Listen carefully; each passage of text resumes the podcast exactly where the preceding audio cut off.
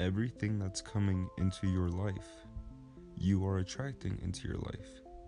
And it's attracted to you by virtue of the images you're holding in your mind. It's what you're thinking. Whatever is going on in your mind, you are attracting to you. Every thought of yours is a real thing, a force. Prentice Mulford, The Secret.